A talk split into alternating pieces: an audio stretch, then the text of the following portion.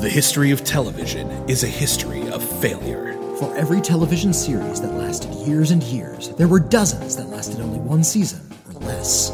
But did they deserve to die? Or were they cancelled too soon?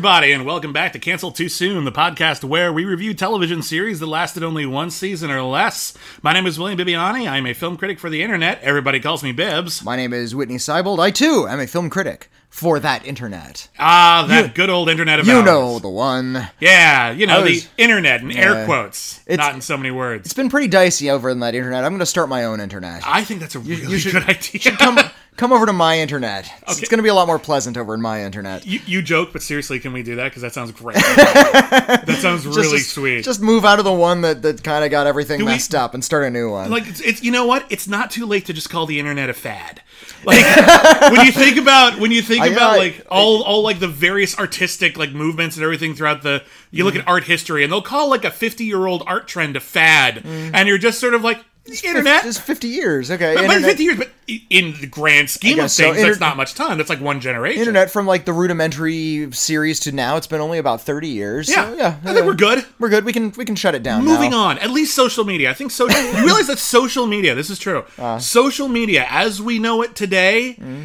is not as old as Pokemon.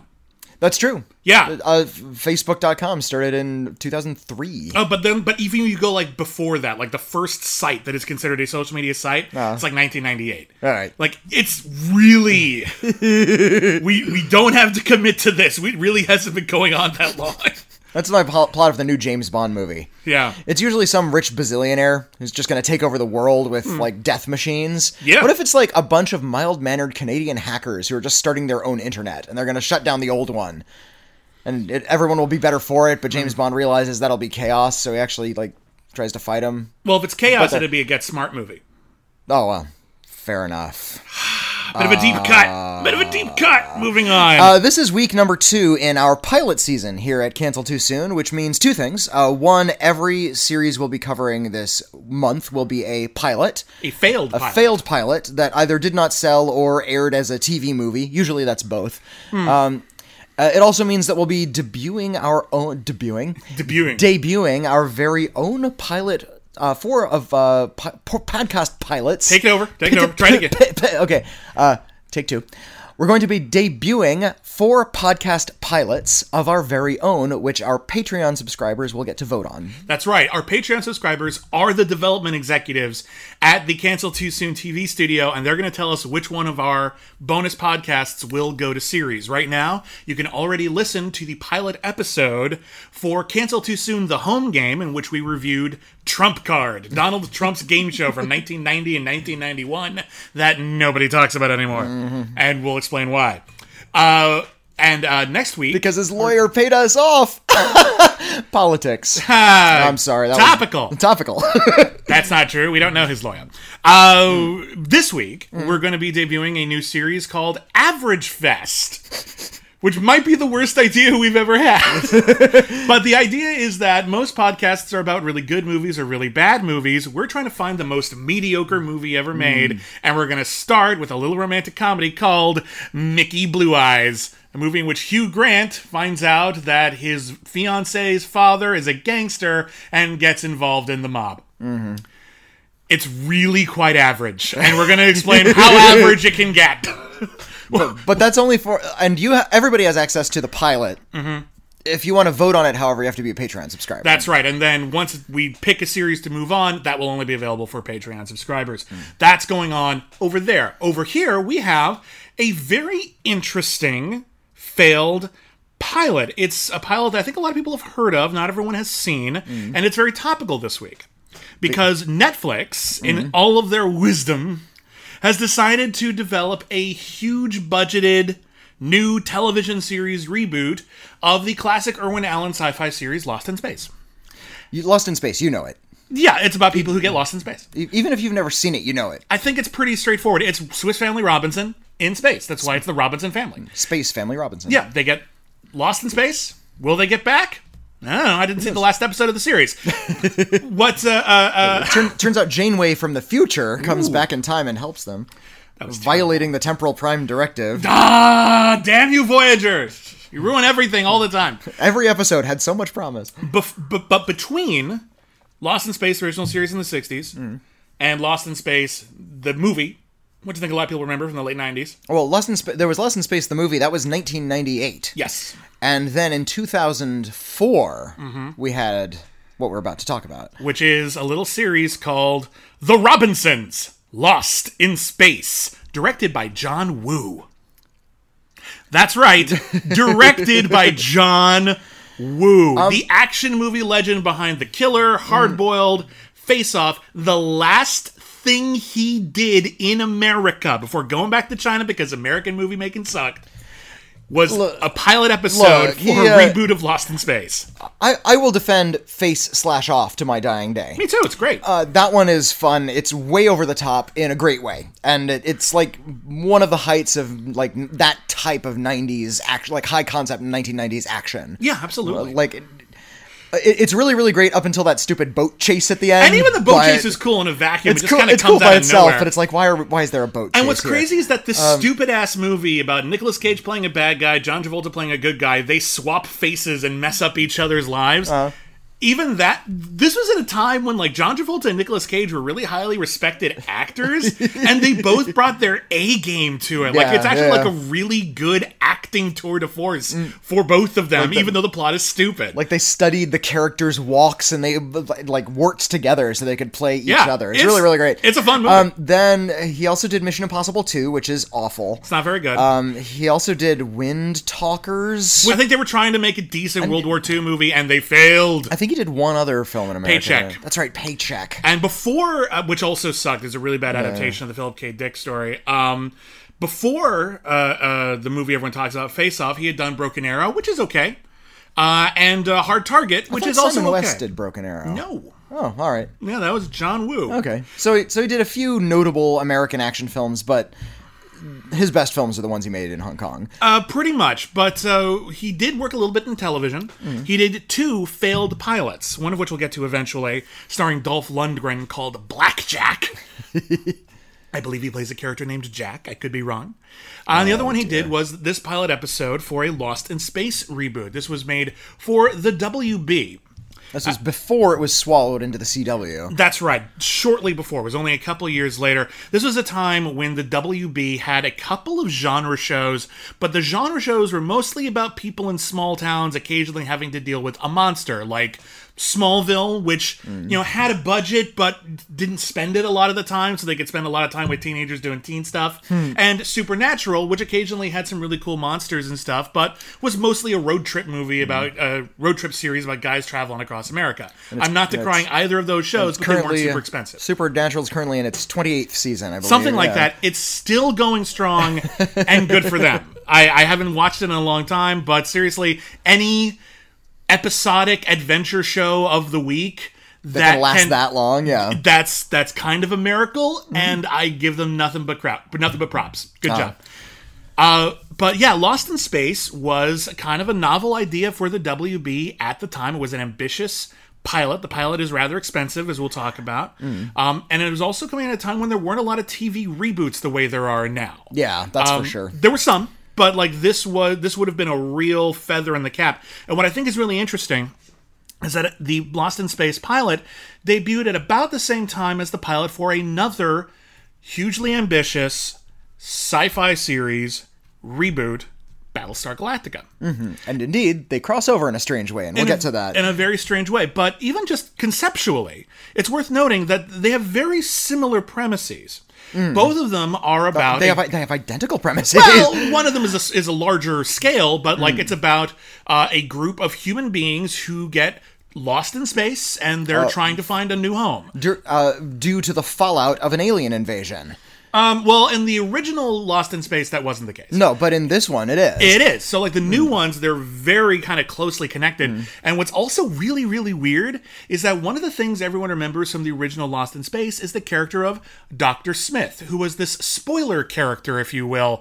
Um, there was the whole family of the Robinsons, and they're very wholesome and very nuclear. And then you had the saboteur, the who's stowaway, yeah, yeah. the saboteur is responsible for getting them lost in space. He's there the whole time, and he's just kind of manipulating everyone, and he's really shitty, and they never know how much they should trust him. The John Woo pilot for Lost in Space does not have that character. You know what pilot did have that? Mistake. Hold on. You know what hmm. show did have that character? Battlestar Galactica. Battlestar Galactica turned Dr. Smith. They turned Gaius Baltar into Doctor Smith. Fair. Oh yeah, I guess so. They did. It's really interesting, actually. Like how they just. I, I never they- thought of it that way, but they- yeah, you're right. They the Gaius Baltar was originally in the original series not on the uh, the Galactica the whole time. He was mostly on the outside, obviously an enemy. In the Battlestar Galactica reboot series, which I love, uh, Gaius Baltar is on the ship the whole time, and he is the saboteur, and he's constantly trying not to get caught, manipulating things behind the scenes. They just switched that. It's super weird to me. So in the original, uh, Doctor Smith was played by Jonathan Harris, The great uh, Jonathan the great, Harris. the wonderful Jonathan Harris, and he sort of defined everything in television. just, just wa- watch the whole the whole medium, really. the- he- just all of television. No, just watching him overact is, is such a delight. And uh, then they did that 1998 film where they really tried to grit it up. They A tried to make bit. it really high octane and made slicker special effects and sexier space outfits. And Have you watched it recently? I don't want to. It's not good. yeah, I, I remember not liking it at the time. I think I've seen it once since then. What's incredible about the Lost in Space uh, reboot Mm-hmm. is that the cast is actually pretty neat. You got William Hurt, you got Mimi Rogers, uh, you got Gary Oldman as Doctor Smith, Mm-hmm. you got Lacey Chabert back when that was cool, back when she was like in par- doing Party of Five and not like Hallmark movies. Not that she's have anything problem, but like this was a good time for her. Uh-huh. And you had uh, oh, and uh, Heather Graham Heather was in it Graham as as, well. as the older daughter, and yeah, then as the hotshot badass action star pilot played by Matt LeBlanc. Matt LeBlanc in the Friends years. And what's weird about that is that when you're watching Lost in Space, the movie, because it's not very good, it looks like the kind of movie Joey would star in. like you're watching and it's like this is a weird Friends episode where Joey starred in Lost in Space because mm-hmm. man, I got nothing against Matt LeBlanc. I think he's really funny. He is not an action star. He just does not have the toughness. Every time he's trying to sound tough, he sounds like he's trying to sound tough. It was just sloppily made. It was really. I hated that sort of make everything cool attitude. That's the my least favorite thing about the 1990s. Well, what's interesting was is that yeah, they, they tried to take something that was sort of like wholesome or intriguing, and then they just sort of laid a layer of action over it.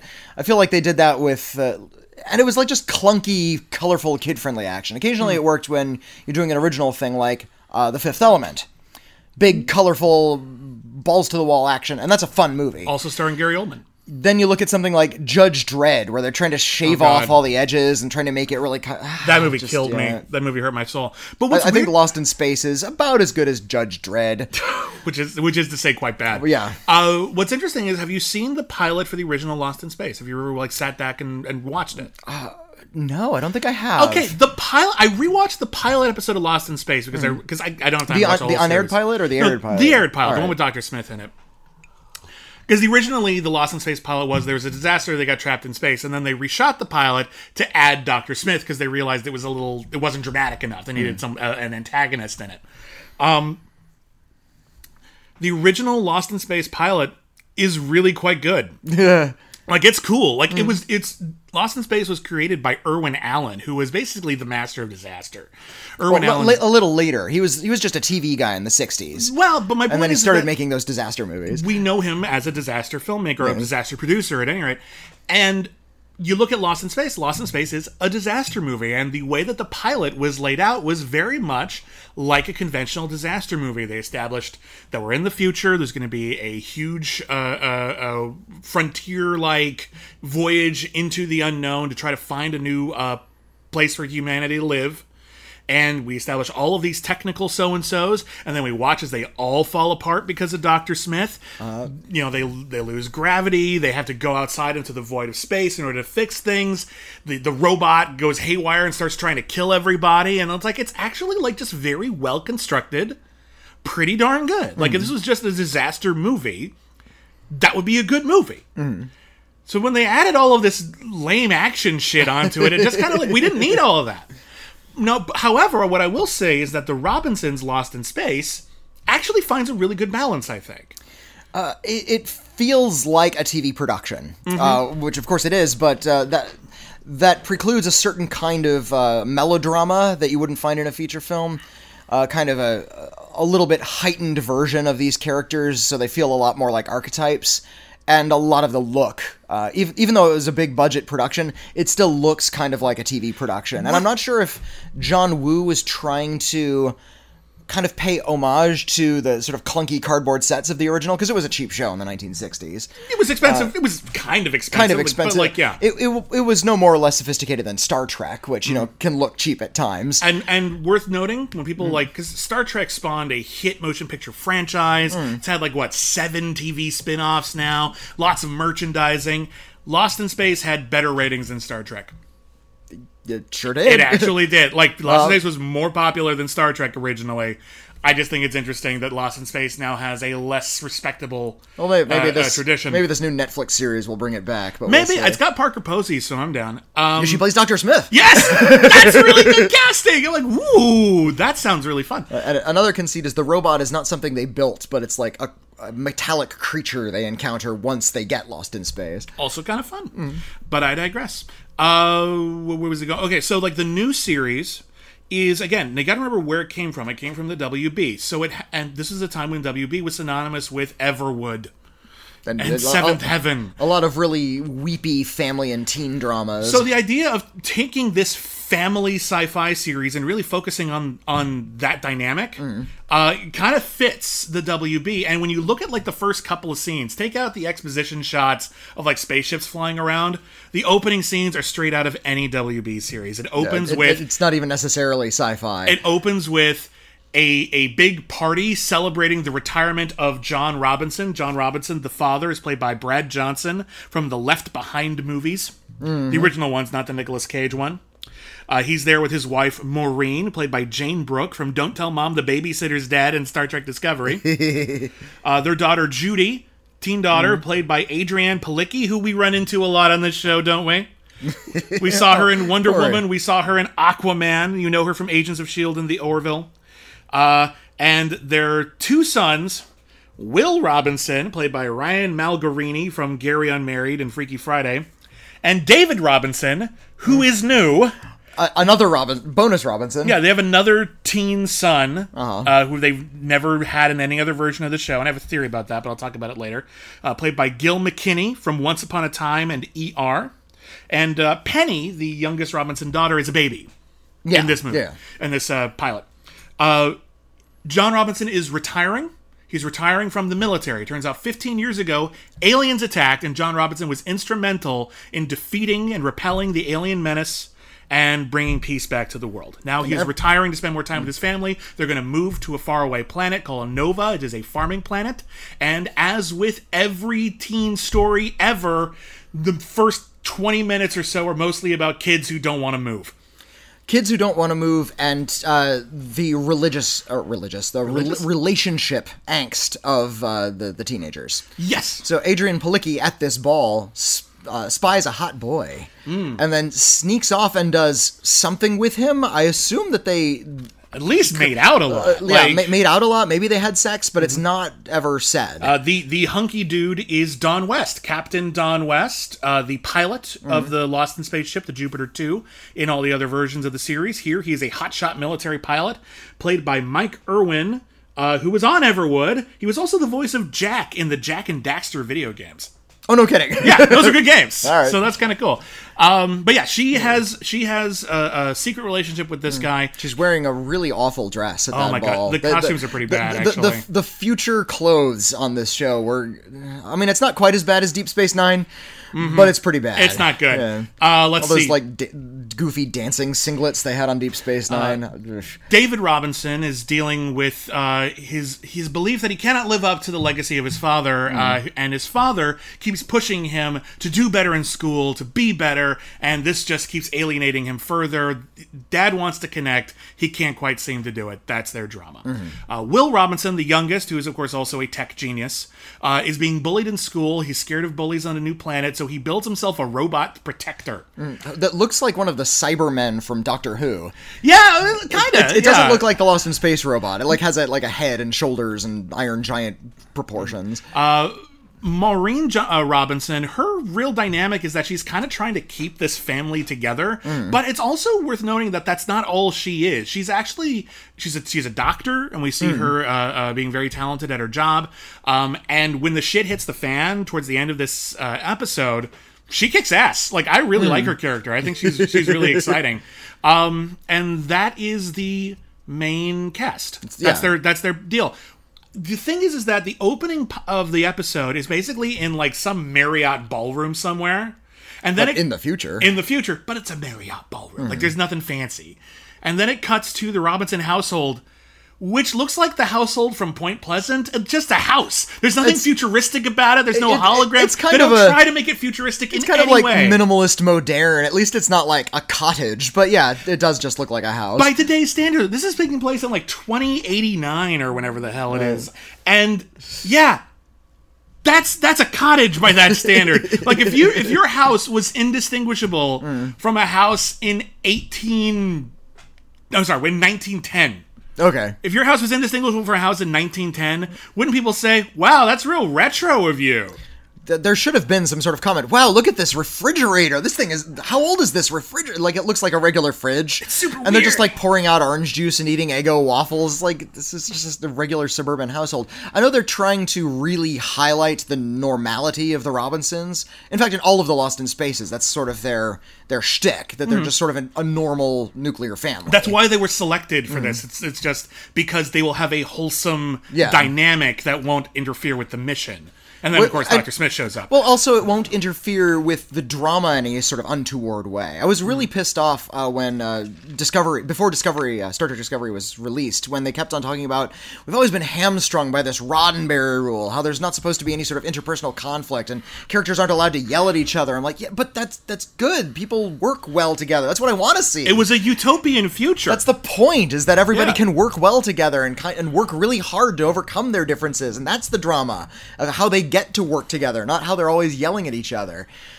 And I think that's a, something we can look forward to in, in any version of Lost in Space. We have this family that are always going to be a, a unit, and they might have some interpersonal conflicts. yeah, the kids will bicker or There's whatever. going to be some bickering, but at the end of the day, they all love each other. That's kind of the, the binding principle of the series. I think there are these ideas that we have about storytelling because conflict is inherently dramatic, Yeah, or th- certain kinds of behavior make for bizarre uh, uh, controversy or drama. Mm. And at the same time, if we're going to grow, not just as a culture, but as an art form, we have to find ways to tell stories without all that bullshit. Yeah, That's not to say that we need to put it in a box and never use it again, but like we need to. we need to stop leaning on it so hard. You know what was great in like Black Panther? Like all of like the protagonists in Black Panther are like really positive with each other. Yeah, Like the brother and the sister, they really love each other. Everyone was really cool. Like it was that was a that was something that like the and the and the threats came from mm. outside of this positive dynamic. Now you can't have that in every dynamic because in real life doesn't always work that way.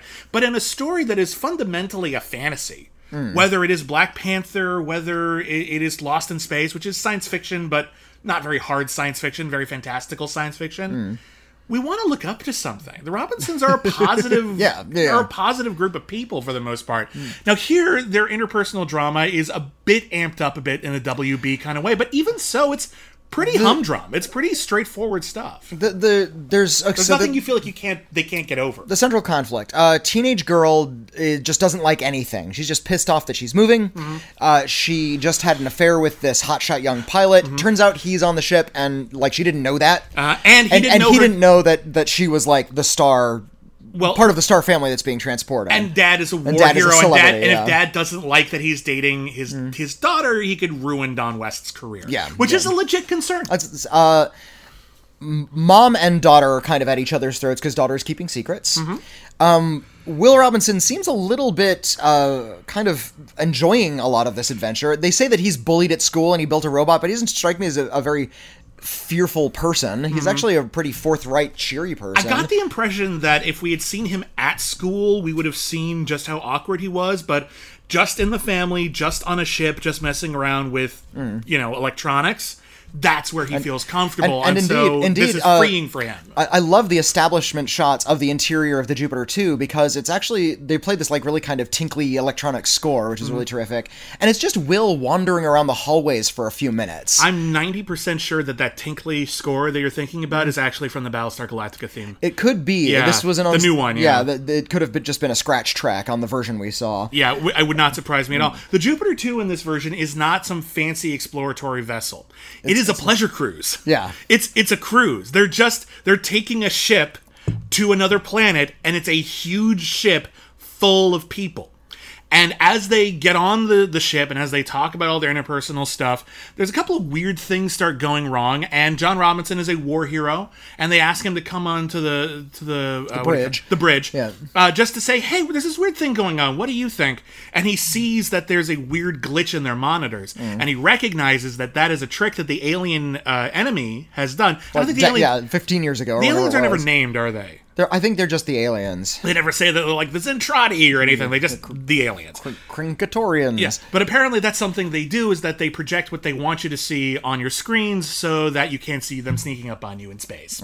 And then he says, "Okay, yeah, turn off the screen and let's just see what's going on right outside this wall." And, there's a huge and alien And fleet. it's a dogfight like from Star Wars. And you know Uh, what? That's cool. That's cool. That's Good really moment. cool. It's a good it's good suspense and then it builds to a huge moment and then the second half of the pilot is nothing but action. I know. Isn't it disappointing? I liked it. I thought it was fun. so what happens is the Ac- alien action is boring. No, but- So John Woo does boring. good Aw- action. awesome is boring. John Woo does good action. What he, does does real mm. well is he varies the action. It's not just the same shtick true. He over and over again. Each set piece is different. there are some alien invaders, and unfortunately, I I know there's not really a way around this, but you know the invaders are just guys in suits, and that's Yeah. fine. I like alien alien guys in rubber suits. It's fine. But when you have to like hit a guy in a rubber suit and have him sort of whip around and do stunts, it really highlights the rubberiness and fakeness of the suit. It does. So you just see like a bunch of like rub- guys in rubber suits falling over onto the floor. And in the when I see those alien fights in movies, I was trying to picture it like without the shaky cam and without any music, just being there on set. It's like, okay, Fred, fall over. Okay, I'll just fall. Oh, okay, we need another. Like, just picturing the stunt guy in the suit falling over and just how awkward it is. yeah, you remove all that artifice and it's just two dudes fighting. Mm. Then it might be kind of cool in person, but when you add all that extra stuff, it's silly. Here, the aliens look like really muscly gray aliens. and they have like long, mouthy snouts. I, Like I think they were wearing. I think. I think they were wearing like giant gas masks, like World War. no, One- they, they took War it II. off, and they had like big, long mouths. Oh, you're well, right. yeah. Sorry, but for a lot of it, they're wearing. I guess the, the air isn't breathable for them. They invade the ship. People are running around like maniacs, trying to get to the escape pods. Uh, turns out that the Robinsons' like whole uh, like whatever the, whatever the living quarter was going to be on space is itself escape, an escape pod. Yeah. So they're trying to get the whole family back there, but of course they're all dispersed because they're all mad at each other. so, uh, uh, oh god, Judy, Judy and Don, mm-hmm. they fight off some aliens, and it's actually kind of cool. They're having a big fight. He tells her to get back to her family. He's got to go fight some dudes. An alien shows up. The alien starts fighting Judy. Don West starts coming, comes back to save her, and then she kicks the alien's ass when it starts fighting Don. Mm. And I'm like, okay, I like all this. Adrianne Palicki can. I know Adrianne Palicki can handle herself in a fight. I'm glad the show acknowledged this mm. and didn't turn her into a damsel in distress. That would have been lame. Meanwhile, the mom, who doesn't know everything that's going on yet, she's in like the the home with the on the ship with with the baby. And the aliens are breaking down the door, and there's a really suspenseful bit where you're not sure if the aliens breaking down the door or if like the dad is breaking down the door in order to save her. Mm-hmm. And then it opens up, and it's the alien, and you get this great slow motion "oh shit" moment. John Woo knows how to use slow slow motion. A lot of people ripped Yeah, off John Woo. He also knows how to overuse slow motion, but he does it well here. True. What I think is interesting about John Woo, and I think the reason why people kind of got the wrong lesson from John Woo, mm. he knows that there are two times to use slow motion in a movie, or, or in this case, a TV show. One is to slow down action so that chaos can be followed.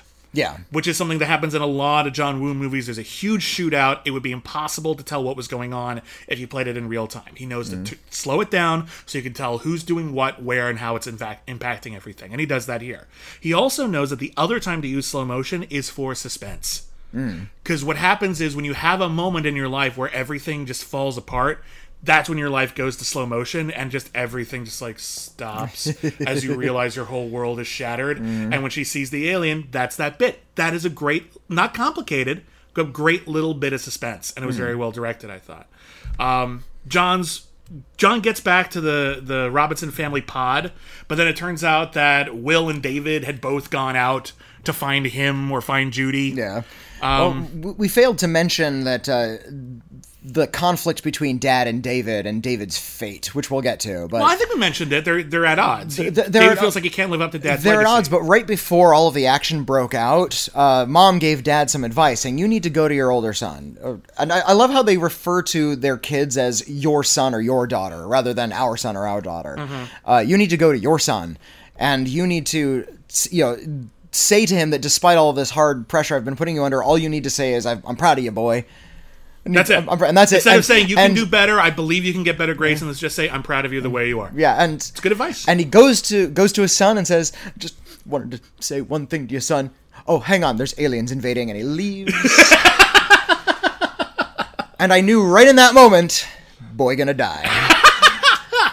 So yeah, they go Yeah. off to rescue Will. Will and Don get in this huge action sequence where they're gonna get sucked out of an airlock, which Uh-huh. is pretty cool. But this is a really early pilot, and the green screen is still there, and you can see all the cables holding It's- up. Yeah, it's fine. It's It's fine. it's kind of fun to actually you see You can that. use your imagination. Honestly, they play it well enough. Yeah. Like it still works. You can just it's just kind of funny to actually see those those things still in the, the show. They rescue Will. They finally get Will. They close the door, and then they realize, wait, where's David?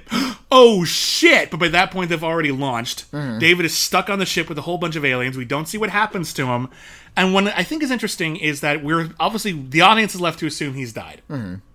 The Robinsons just say, no, we'll get him back. Like Uh-huh. they're he's family. We know he didn't die. Uh-huh. We believe he didn't die, but they do get sucked through a wormhole and end up on the other side of mm-hmm. space, and that's the end of the A, pilot. a wormhole, which is just right there, by the way. It's just this big, gigantic wormhole talking about, hey, I, it's- I think they said earlier on that they were like flying past it as just sort of, and if you look out the right side of the ship, you'll see it's the like Grand the- Canyon. yeah, it's Or- like the Grand Canyon. And here's the nebula wormhole. Everyone's heard about it. We can't fly much closer. We'll get sucked in, folks. oh no, aliens! so, Veer left. Shit. so, so they fly in, they show up somewhere in space, they don't know where they are, they're lost in space, the end. Yeah, and you know what? It's a pretty good pilot. I liked it. I, I like this way better than I like the 1998 film. So much better than Um, the 98 film.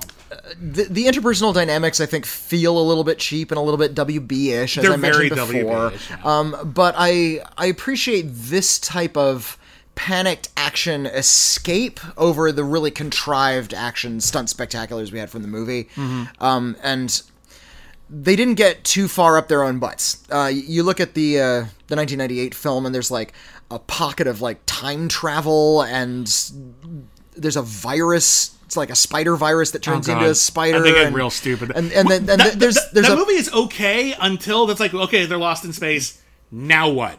And then they have no idea what to fucking do. And they could have done literally in- anything, and they did all the wrong things. in the original Lost in Space there was a monkey. In the 1998 Lost in Space there was a CGI monkey. There's no monkey here. We don't need a chim chim in this universe, okay? No. Just get rid of it. There's no monkey here. Positive change. Mm-hmm. We don't need anything cute to mess this up. Yeah. The Robinson family is adorable enough as it is. Mm-hmm. Thank you very much. They have a robot. That's enough of a sidekick. The robot's cool. I like how they managed to use the robot to save the day, but only by like, oh, the ship doesn't have enough power. Well, the robot has a battery. Hook that up. Yeah. Like that's how the robot and- saves the day, not by punching anything. And also, they like Will is able to just sort of plug the robot into the engine, so he can just give the engine voice commands, like "Fly us out of here." You got it. that's cool. Which makes me wonder, why doesn't the engine just have that? I don't know. Maybe Why do you need a pilot at all? Maybe it's so that the passengers on the ship can't fly it. Uh, yeah, I suppose We, so. we want to make sure they actually end up at their destination and people don't just steal it it's like by just saying, "Hey, let's go somewhere else." Okay, you got it. it's like at the movie theater. You can probably buy your own snacks, but you know they want to make sure that it's being curated Yeah. with a little bit of expertise. Well, one thing I noticed that, like at the movie theater, they don't have a lot of crinkly bag snacks. Not anymore. Not anymore because that's annoying as fuck. Popcorn still comes in bags. It's still Popcorn- crunchy. Well, it's crunchy, but when you're there's no like, um, uh, do I have anything that's like, cr- crinkly on here? Here's, here's a receipt on your table. yeah, okay. Like it's like when you're in a movie theater, Uh, you want to just open up a box real fast and then just eat. You don't want to have to do this. And you're trying to open it real slow so that people don't hear it. But what you never remember is that they can totally hear it because it's a quiet movie theater. Yeah. And they all want you to just rip the fucker open just real fast. Just do it. just pull off the band-aid, just here's my uh, done. That's better. That's better. I feel like I've given that rant three times lately. It's just it, I want that to sink in. Here, here's my ideal uh, concession stand. Uh, no spirits, but some booze. Nice beers, nice wines for the adults. Yes. Coffee and tea. Some soda for the kids. Mm-hmm. Sure. And Water. No food. Water. Water. Water. No food. No edibles. Only all? drinkables.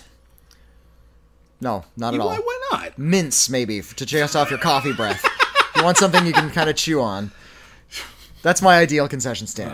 Well, no, no one, no one should be eating during movies. I'm kind of a, but I know I'm kind of a fascist about that. Uh, The other thing I think is worth pointing out about before we talk about where the show would have gone. The Robinsons Lost in Space came out a couple of years after 9 11. And I think that's one of the reasons why there's a more external threat in this one. And the reason why it's a world That makes has been reshaped by war and paranoia and families dealing with a father who has been absent. Now, obviously, it was, it was right afterwards, so they weren't really thinking about it in the past tense too much. But this is something we also saw in Battlestar Galactica. They're both stories about tragedy and people dealing with tragedy Mm. and dealing with trauma and concerns of you know an other alien menace that has uh, Also- a- attacked us obviously in reality there were just people who did it but here monsters from this space this doesn't really read in the Robinsons, but it definitely reads in, in Battlestar Galactica. I've only seen the like the three hour pilot of the new Battlestar, but uh, the notion that not only is there this external threat, but all of a sudden the, the whole universe is now kind of a, a larger unknown space to you, which kind of reflects American isolationism. Sure. How Americans are, we don't speak other languages, and we don't really pay attention to the rest of the, the world the same way like a European might. And yeah, Battlestar Galactica and you know the events of 9/11 forced us to look outside and see that it is a larger and more complex world than we previously thought. Um, I thought Enterprise actually did that really well as well. The whole uh, third season of Enterprise was about how this unknown alien race came out of a portal and blew up the entirety of Florida. Wow. And uh, that was sort of its big 9/11 metaphor, and, and, and the whole arc of the season was trying to track down who the heck these people were and why they had a beef with Florida. Um, and yeah, there was this whole like time travel plot, and the, the, the i remember the time travel was- plot from the pilot Do you remember a refer? You probably don't, but there was a reference to the Xindi Wars in Star Trek Beyond. I do That, that was that. the whole third season of Enterprise they're referring to. Oh, Yeah, that's the, fine. the Xindi was the, were the bad guys. Exciting. with an X. all the names we could come up with we came up with Xindi Xindi. Yeah. And the Xindi were like five different species, like sentient species that all evolved on the same planet. So there's like, they don't even know what species they're dealing with. Like maybe it's one of the Xindi species. that's fun It's kind of fun. Uh, so anyway, it had some dramatic portent. It had a lot of familial melodrama, which worked sometimes well and sometimes really clunkily. Mm-hmm. The cast was fine. Some were better than others. Um, Adrianne Palicki's always a delight. She- she, she great. was like like 19. She was really young in this she one She was too. really young in this. I think Jayne Brooks is uh, uh, great. I actually Mm-hmm. really liked her in this a lot, in particular. Um, what's the weirdest thing about it, though, if you're a fan of Lost in Space, is that there's no Doctor Smith. Dr. Smith was, again, directly responsible for the Robinson family getting lost in space. Mm-hmm. And here, we don't have that. And I have a theory about that. You you think the other the bonus Robinson is the Doctor Smith? I think we're gonna find out his middle name was Smith. I know that's a cheap. I know that's not that's not in and of itself. or he cool, was he was adopted and his original name was Smith. I think, or- or maybe it's his mom's maiden name or something. But like, here's here's what I honestly think. I think David Robinson. Obviously, he wasn't going to die. It's too obvious. Hmm. Uh, they were going to find out. They were going to try to rescue him. But the twist was he was the ones who told the aliens where the great war hero John Robinson was hmm. because he was alienated and estranged from his father. Hmm. And because of that, they they targeted him and they con- communicated with him through his internet or whatever like that. The point is, is mm. that he was responsible for the destruction of the Jupiter 2 and for the family getting lost in space, but we wouldn't find that out until like sweeps week. yeah, the, the, something, the like- finale of the first season. Or, yeah. or at the very least halfway through for some big twisteroo before they mm. went on hiatus for Christmas. You know, like that was going to be the big thing because otherwise, that character is literally only there to die and to mm. raise the stakes. But if they're going to commit from the pilot episode to saying he isn't dead, what's the point? I I Just to get him back, you can. There's cooler people to get. Get Will back. Will's Will's a child. It's more of a threat. It's more exciting to get him back because he's actually in danger more, and maybe his technological cleverness. We can keep cutting back to him with the aliens trying to break out, and that would have been really exciting. Hmm. David is nothing unless he's a bad guy. I I, I saw him as a, a plot device, like a dramatic device, like the, that the father is going to have this extra layer of angst throughout the whole series, or at least the very first season, because he never got to say something to his son, and that's why he's going to be kind of tortured, and that's going to. uh, Give the character a little interpersonal conflict. I think that's kind of a boring type of an interpersonal conflict. Um, To put on, just layer on as this extraneous thing for a character on a TV show Uh, so yeah, I, I didn't really see him as like the Doctor Smith. I actually kept looking for the Doctor Smith. There are like hmm. these like shots where they're cre- the camera's creeping down a hallway, and we're gonna see like some like celebrity guest peek their head around the corner. Who would have been big in 2004? I fucking know. Hmm. Who would have been big but would have done this show? That's the real question. could have done Parker Posey then. Why not? Ooh, yeah, that would have been fine. Um, that would have been fine. Hmm. I think we're gonna get to that character eventually, though. He's like this obvious, like empty space. I I think he, they might have set him up as like a Ben Gunn type from Treasure Island. Like Hmm. they get to some like the first planet they set down on, and it turns out there's this nutty guy who's been there that whole time. He's Tim Curry from Earth too. Uh, Tim Curry from Earth 2. Yeah, there you go. They got Tim Curry from Earth 2. They got get Tim Curry. Tim Curry will do it. He's fine. Done. Yeah, Tim Curry was, was well known for doing that. He did that That was his catchphrase. Ow, shut up. He made that funny noise in You're her a funny noise. Um, so yeah, that's that's the show. They, would have gone off in space. They would have landed on different planets. They would have gotten in different adventures. Mm-hmm. They would have tried to rescue David. David was probably the bad guy or not. Mm-hmm. I don't fucking know. I didn't write it. Great, it's a great, it's a great tactic to take on our speculative podcast. I don't know. I didn't write it.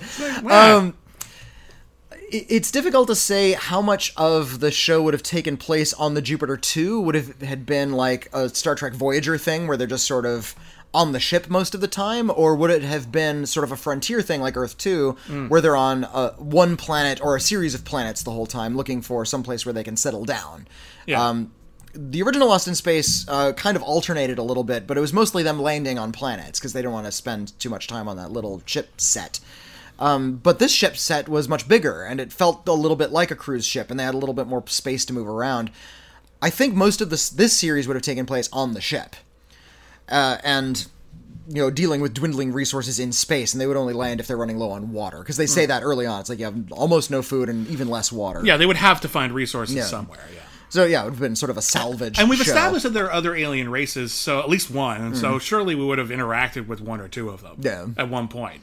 Some friend, friendly aliens would have shown up at friendly or point. or chaotic neutral maybe i don't know like just chaotic neutral. just somewhere in the middle maybe they're friendly maybe they're Yeah. not i don't know but we would hmm. definitely would have come into contact with them Yeah. we would have established what the heck was going on So what I'm envi- envisioning essentially is what I wanted Star Trek Voyager to be. there you go Star Trek so what, Voyager, you, what you're envisioning is the new battlestar galactica more or less. Yeah. Yeah. The, the whole point of being lost in space is your resources are are dwindling. You can't just say, okay, now we have a hydroponics bay and food is taken care of. No, I want to see you struggling with that. You want- I want you whole want- episodes devoted to that. that's battlestar galactica Yeah, yeah, yeah. You, you need to watch battlestar galactica I guess you I would do. really like battlestar galactica the new one Yeah. we already reviewed the old one on our on our uh, And I like on that one. June. I like that one just fine. It was cool. Uh-huh. Had some good stuff.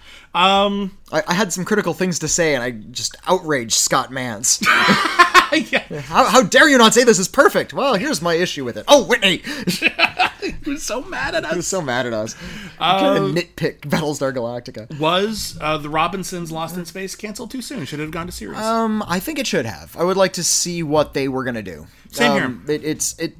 It didn't necessarily grab like my whole heart, but I'm intrigued, and I do want to see what what they were gonna do moving forward. with Again, I think this is a solid pilot. I think the changes they made are mostly good changes, mostly Hmm. uh, rational changes. They totally work on paper. I think they work in the episode.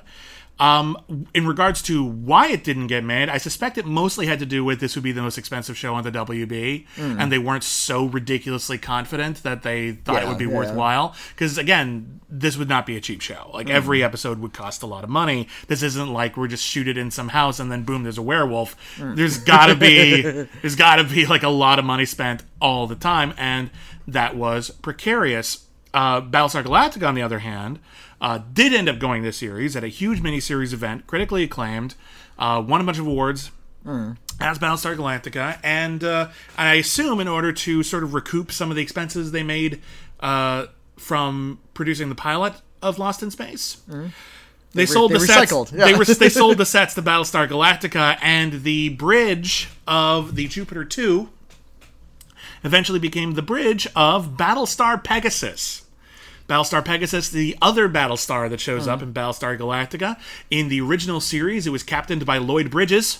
and right. in the new series, it was captained by Michelle Forbes, because of course. because they're kind of the same. No, Michelle Forbes will just she's under contract Has with to be in every TV series. with every TV station. She has to be in every series. Yes, eventually.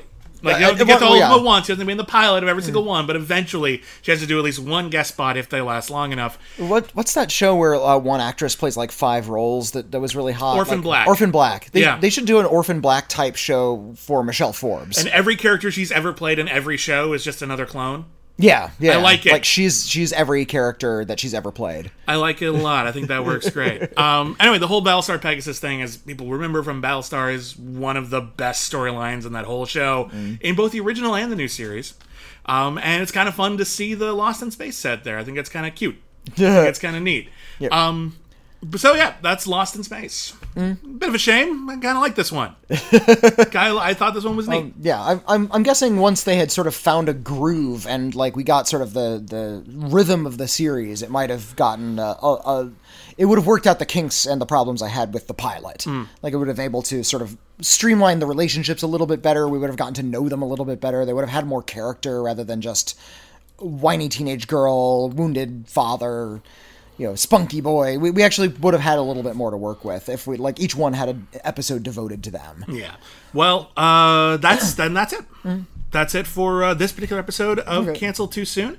Uh, we'll have time to read a few letters, I think. We do have a little bit of time, I think. Uh, but uh, be sure to stick around because pilot season continues, and we will have a new episode of Average Fest uh, reviewing Mickey Blue Eyes coming out in a couple of days. Uh, that will be available on Patreon exclusively for two days, and then it will eventually be released uh, to the public so Yeah. everyone can enjoy it or not. It might be a bad pilot. Three of them are going to fail. Three of them are going to be failed pilots Duh. for pilot season. Oh God, just engineering our own failure. Uh, and then next week we will be back with a review of, as voted on by our Patreon subscribers, the failed pilot for the people. Not based on the magazine. No. It's about Amish the people. Yeah, super powered Amish people. And guess who's in it? William Shatner. Oh yeah, Shatner. Guess who helped make it? Francis Ford Coppola in the 70s when that meant something. when he actually had some clout. Yeah. so that's going to be real fun Uh, to explore next week. mm. And if you want to email us, the email is canceled too soon at gmail.com. That's canceled with one L. Mm. Uh, and let's give a listen to one of our letters. this one comes from Glenn. Hi, Glenn. Hi. Uh, hi, guys. I'm a recent subscriber. He doesn't talk like that, I'm sure. I'm sure Uh, I'm a recent subscriber, and I wanted to let you know that your Fishing with John episode made me insanely happy. This is this is not actually that old a letter. Okay. He just recently listened to, to Fishing with John. Uh, I saw this. Uh, I first saw this series uh, when a friend of mine showed it to me in college, and it wound up being the first Criterion Collection DVD I ever bought. Oh, nice. Uh, over the years since, I tried to explain the show to lots of people. I used the. Tr- I got gotten used to the glazed looks folks get on their face when I start talking about talking about it. It's a fishing show, but with celebrities, and they have no idea what they're doing. I know you guys get a lot of requests for the dreadful cartoon series Hammerman. Yes, yes, we do. we do. It's one of our more requested series. We haven't done it because we don't want to. we'll probably get to it We'll- eventually. We'll get to it soon. We'll get to it we soon. don't like ourselves well enough to never get to it. Yeah, um, That's the- but we know it's going to be a hard one. Uh, I remember it too, and yeah, it's pretty terrible. I think it surfaces on Boomerang every now and then, but I think you'd get a kick out of this. Uh, three years ago, my spouse and I were watching Big Time Rush. Yes, uh, we watch a lot of teen sitcoms. They're funny, and we don't feel guilty about it. Maybe you should. Uh, in season four, the band's manager, Gustavo, pitches a cartoon series where the guys would find magical shoes that would turn them into magical dancing dudes. Ah, Gustavo then launches into a rapping note for note a rewrite of the Hammerman theme. Oh dear, I wound up cackling like a maniac for a good solid three minutes. Keep up the good work. I wanted to offer some of my own suggestions for series focusing on sitcoms, since I think they tend to get ignored when people talk about one season wonders. we Uh, need to do more of those next year, by the way. We meant to do more sitcoms this year. Yeah. They kept getting the short shrift. We have a lot of sitcoms to catch up on, and we we'll promise we'll do more next Do a, year. do a sitcom month, I'm sure. Yeah, Um, at least. uh, Payne, the remake of Fawlty Towers, he recommends. Nearly Departed with Eric Idle. Yep. Uh, from '89, and The Duck Factory. ah, the Duck Factory. I want to do the Oh, Duck Factory. and the new Monkees. Uh, that's all the suggestions they have at the moment. I'll keep listening if you guys keep watching. Thanks again. okay. Well, thank you very much. Um, Yeah, the new uh, the new mon- Monkees is a difficult one to track down But uh, just to catch you up, you all remember the Monkees from the '60s. Uh, the way they put together that that show was they actually like had auditions for band members. They kind of assembled their own band. It turns out they all have really good uh, chemistry. Uh, they got a lot of guff because they don't play instruments and they don't play their own song. Actually, they were talented musicians and they did end up writing their own songs. And I actually really dig the Monkees, uh, thanks to my wife, who is actually the Monkees obsessive in our household. Uh, but in the 1980s, they tried to do the same thing over again with a new quartet of young boys, and they made like an 80s kind of new wave knockoff version of the Monkees in their own sitcom called The New Monkees, and the band was called The New Monkees, and you can find like a New Monkees video on YouTube somewhere, and maybe some clips from the show. Yeah, no, thank If, you. if we can find it. Well, we, we still won't, we still don't want to do it, but we'll, we'll no, subject we'll, ourselves to it. We'll do it. We, again, we don't like ourselves very much. Here's a letter from Maria. Hi, Maria. Hi. My name is. She probably also doesn't talk like that. Hi. My name is Maria, and I discovered Cancel Too Soon a couple of weeks ago and fell in love. I really like how you mix the humor with the knowledge of the cinema and the TV world. You're mm-hmm. doing a great job, and I look forward to future podcasts. Thank you very much.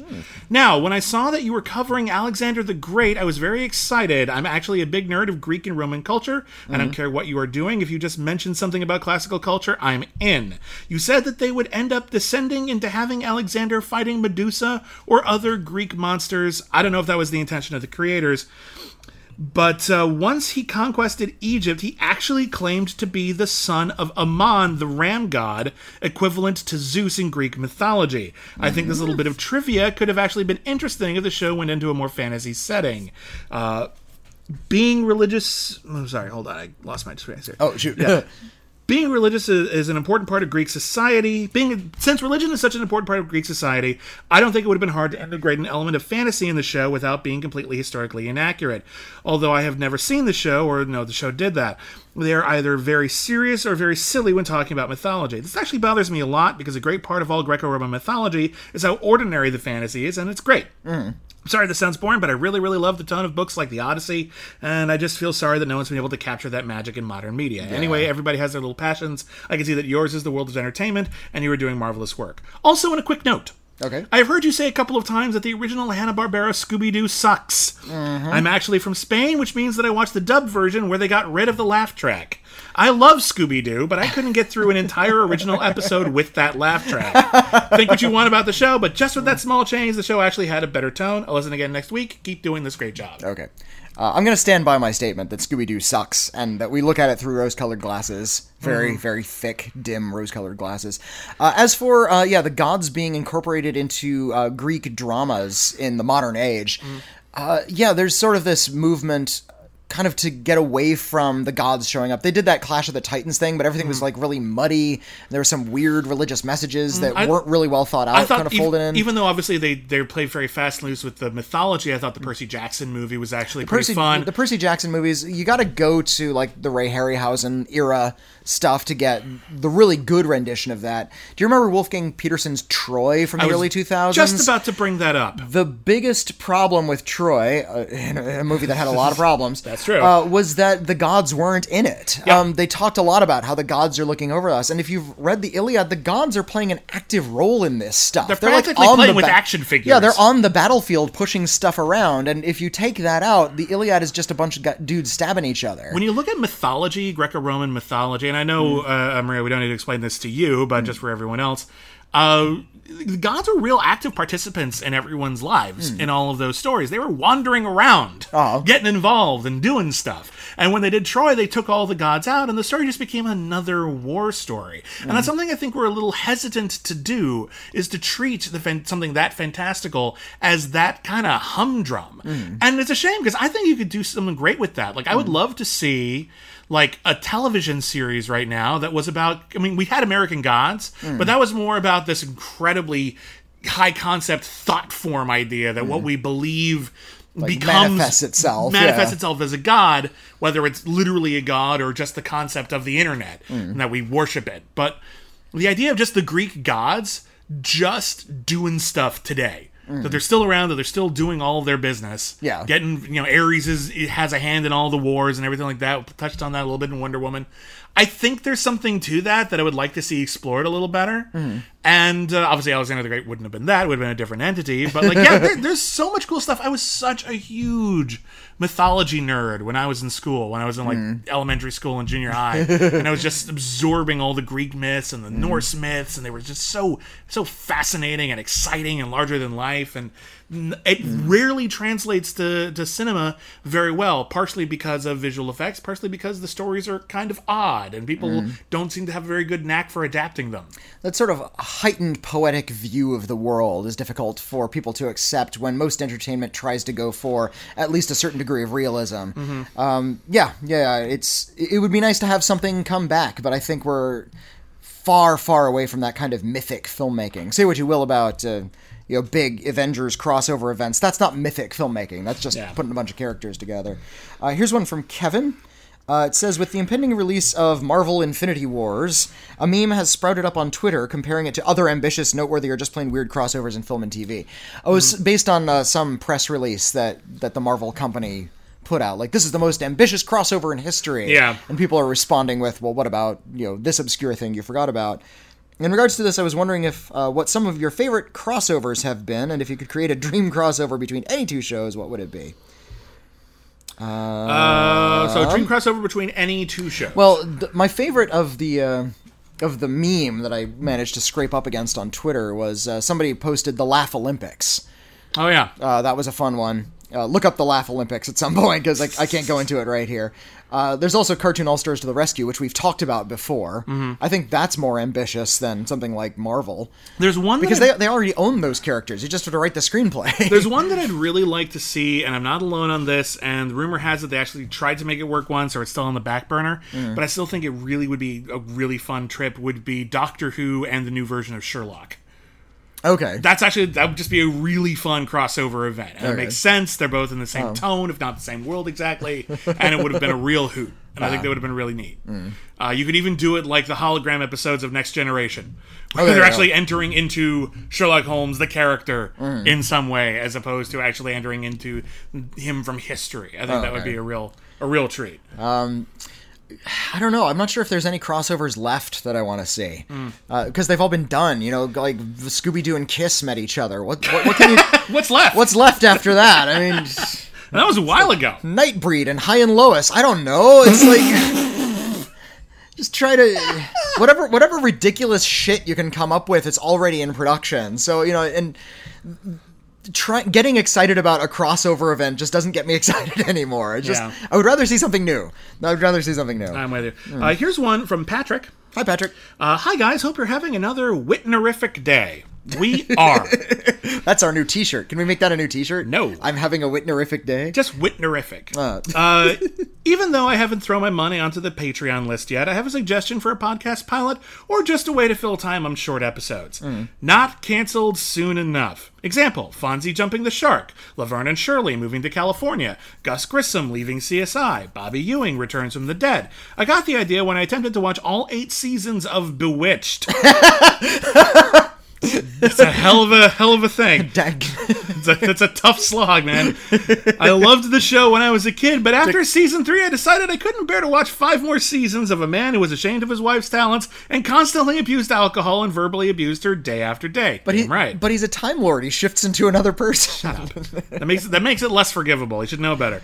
Uh, Trapper John did us a favor by getting on that plane and letting us know when Mash should have ended. Thanks for everything you guys do between canceled too soon and critically acclaimed and the guys at the schmoes. The week goes by a lot faster. I wanted to address this email because we actually get this request a lot yeah. like almost every day sometimes of not canceled soon enough. And the problem with this idea, which actually sounds like a good idea, and I agree with you, hmm. it's probably a better idea for an article than a podcast because in order to do that justice, we'd have to watch the whole thing. Yeah. And You have to figure out like where it it actually turned at what point, and you know Mm-hmm. we'd have to watch, like you said, a show that went on for eight, nine, ten seasons. Yeah. and we don't have that kind of disposable time. like even cancel too soon can be a real time sink when it's a show that lasted 20 episodes or more.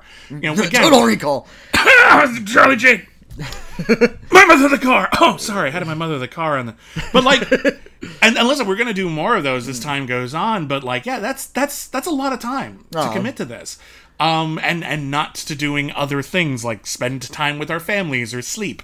So And maybe if we were making a lot more money doing it, we we totally would. So Oh, hey, go to, absolutely, yeah. go to our patreon.com slash cancel too soon page if you want to help out with that. But If we didn't have our Joe jobs, then yeah. yeah, absolutely, that'd be great. But as it stands, yeah, it's a practical consideration. We like the idea. For the record, a lot of people have suggested it. We like the idea. I'm sure there's a couple of shows that we're familiar with that we could tell you right now, extended past their expiration date. I'll say this right now as good as a handful of the episodes of the recently returned X Files has been the last two seasons, we were fine. It probably shouldn't have gone past like season six. Season yeah, season Around six was when it started to sour and just cut off there. There's no episode of the X Files after that that was so good Uh-huh. that it justified sitting through all the rest of those episodes of the X Files. Here's something really cool. Before, I, I guess this is before they rebooted the X Files, like mm-hmm. on TV. Audible put together canonical audio versions of the X Files with the original cast. Ooh. So it's David Duchovny and Gillian Anderson and everybody else like uh-huh. getting together doing like all this other stuff. It turns out in that ver- in that continuity.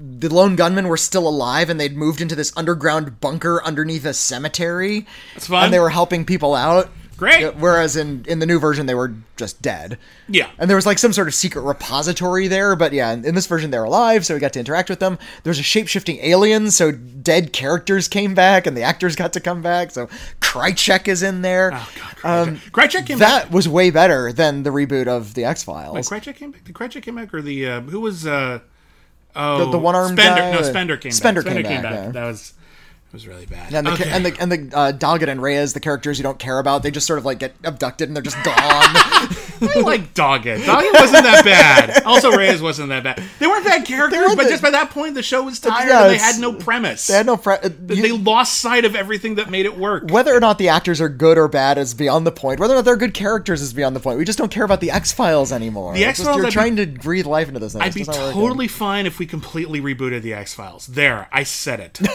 Take it away from Chris Carter. He had a, he had his moment. Uh-huh. And frankly, every time he ev- Monster of the Week episodes were fine, but every time he had to do something even remotely resembling a story episode, especially in Mm-hmm. the last two seasons. Just keep it to yourself, man. It, it, it, it- it helped nothing. You just made it worse. Yeah. You just made it worse every single time. It got real bad. So that's So that's my we can we can speak to the because we've seen the X Files. We can Yeah. speak to that. But yeah, there's so many other shows that we just not familiar enough with. Yeah. I, am not a, a Happy Days fanatic. I've seen a couple, so I can't really speak to sort of the arc or the strength of Happy Hmm. Like Days. when when did Chicago Hope like fall Yeah, apart? yeah. I'm not gonna find that out. I don't need never to know, know. that. I don't. I'm I'm done. But One- thank you. One more letter. Yeah, one more letter. Okay, this one comes from Jesse. Uh, this is Jesse from San Antonio, Texas. Hi, Jesse from San Antonio. Hi. I, as well, was obsessed in the 90s with spontaneous combustion. I think I mentioned that on an oh, episode Oh, yeah, a we were talking ago. about that. I remember watching specials on TV about spontaneous combustion. I'm not too sure if my memory is mixing bad television shows, but I swear on my life that even the show Rescue 911 covered a spontaneous combustion episode. It's entirely possible. I used to watch Rescue 911. That was the uh, docudrama series hosted by William Shatner where they reenacted real life 911 Oh, calls. Yeah, yeah, I remember now. Yeah, my, my sister was a big fan of that show. Uh, which of any shows have you reviewed or watched that could have benefited from an episode that covers spontaneous combustion? Thank you for the awesome content, All right, Jesse. that's that's that's pretty great. Uh, um, um, any of them. Any of our any, shows. Any of our shows. Law and Order Los Angeles. The 100 Lives of Blackjack Savage. Yeah. You Don't Know Jack would have been a great spontaneous combustion episode. Uh-huh. That would have been real funny, actually. If the host just spontaneously combusted. boom, done. Uh, Master Ninja would have had a great spontaneous combustion episode. And any and all of the. I would love to have seen a spontaneous combustion episode of Imaginary Mary. Oh. One of, one of the kids is just out of the show after that. They just catch on fire. Hot Springs Hotel. Randy Man gonna blow up on the screen now. What? ah. Where's my fire? Randy's having sex with a fire. Terrorvision would have had the best spontaneous combustion Okay. episode because Because someone would have happened off screen. Yeah, it would have happened off screen, and it would have been Right. like, "Oh, why did they spontaneously combust?" Turns out there was a fire demon. Oh, Okay. And credits. That, credits. that would have been the whole. I miss Terrorvision. It's still there. I know. still I wish there'd been more of it. I in that, really in do. that weird nebulous spot it occupied in history. One of the weirdest damn shows we've ever done, and I loved every minute of it. It was so great. Spontaneous human combustion is fascinating. Uh, I've, I've, I've, I've written essays on it. It's great. Thank you very much. All right, so that is it for canceled too soon. Uh, the Robinsons Lost in Space was definitely canceled too soon. Next week we will be back with a review of The People as chosen by our Patreon subscribers. Again, don't forget you can go to patreon.com slash canceled too soon. Um, all contributions are welcome. There are different tiers. Uh, for $5 a month, you get the bonus episode of the Cancel Too Soon monthly movie, uh, where we review monthly movies uh, or movies, TV movies, TV miniseries, specials. This week we're going to be doing, or, or this month we're going to be doing Lonesome Dove, one of the most acclaimed TV miniseries ever, and we have a special guest coming in to talk about that. That's going to be real neat. Um, and um, you also get to vote for one episode every month. You get bonus content. We just scheduled our latest Google Hangout it, for our top tier subscribers. That will be on April 18th at uh, 2 p.m. Pacific. So mark your calendars. And uh, if you want to get in on that and you haven't already, you can always boost up your tier. Um, and uh, am I forgetting anything? Oh, Twitter. Oh, and I, I'm on Twitter. You are. I'm on that that the twits. Where are you at I, on the I am at Witney Seibold. That's Witney with no H and Seibold with an EI, which is why you haven't found me yet. Yep. Because my name is spelled wonky. And uh, I'm on Twitter at William Bibbiani. We are at Cancelcast. Don't forget, you can also hear us every week on critically acclaimed, the movie review podcast at the SK Plus YouTube channel or the Schmoes Know iTunes feed. Uh, this week, we're going to be doing a double feature of the French New Wave musical classic, The Umbrellas of Cherbourg, and a bad movie of our choosing, which will be revealed next Sunday. Won't that be a treat? Uh, I've watched that bad movie that we selected already, that's a big stink burger. Uh, that is my revenge to you, sir. That is my revenge to you. Oh, yeah. Make me watch Suicide Squad. You know Yeah. what? Whatever you got, I can take it. Uh-huh. Throw anything at me. I'll, Oh, I'll, I'll watch that. That is a challenge, sir, and I, I intend to take you up on that. Everybody, thank you very, very much for listening. Stick around. We got a lot of more great content coming up on pilot season. That is a wrap, folks. We will see you next season.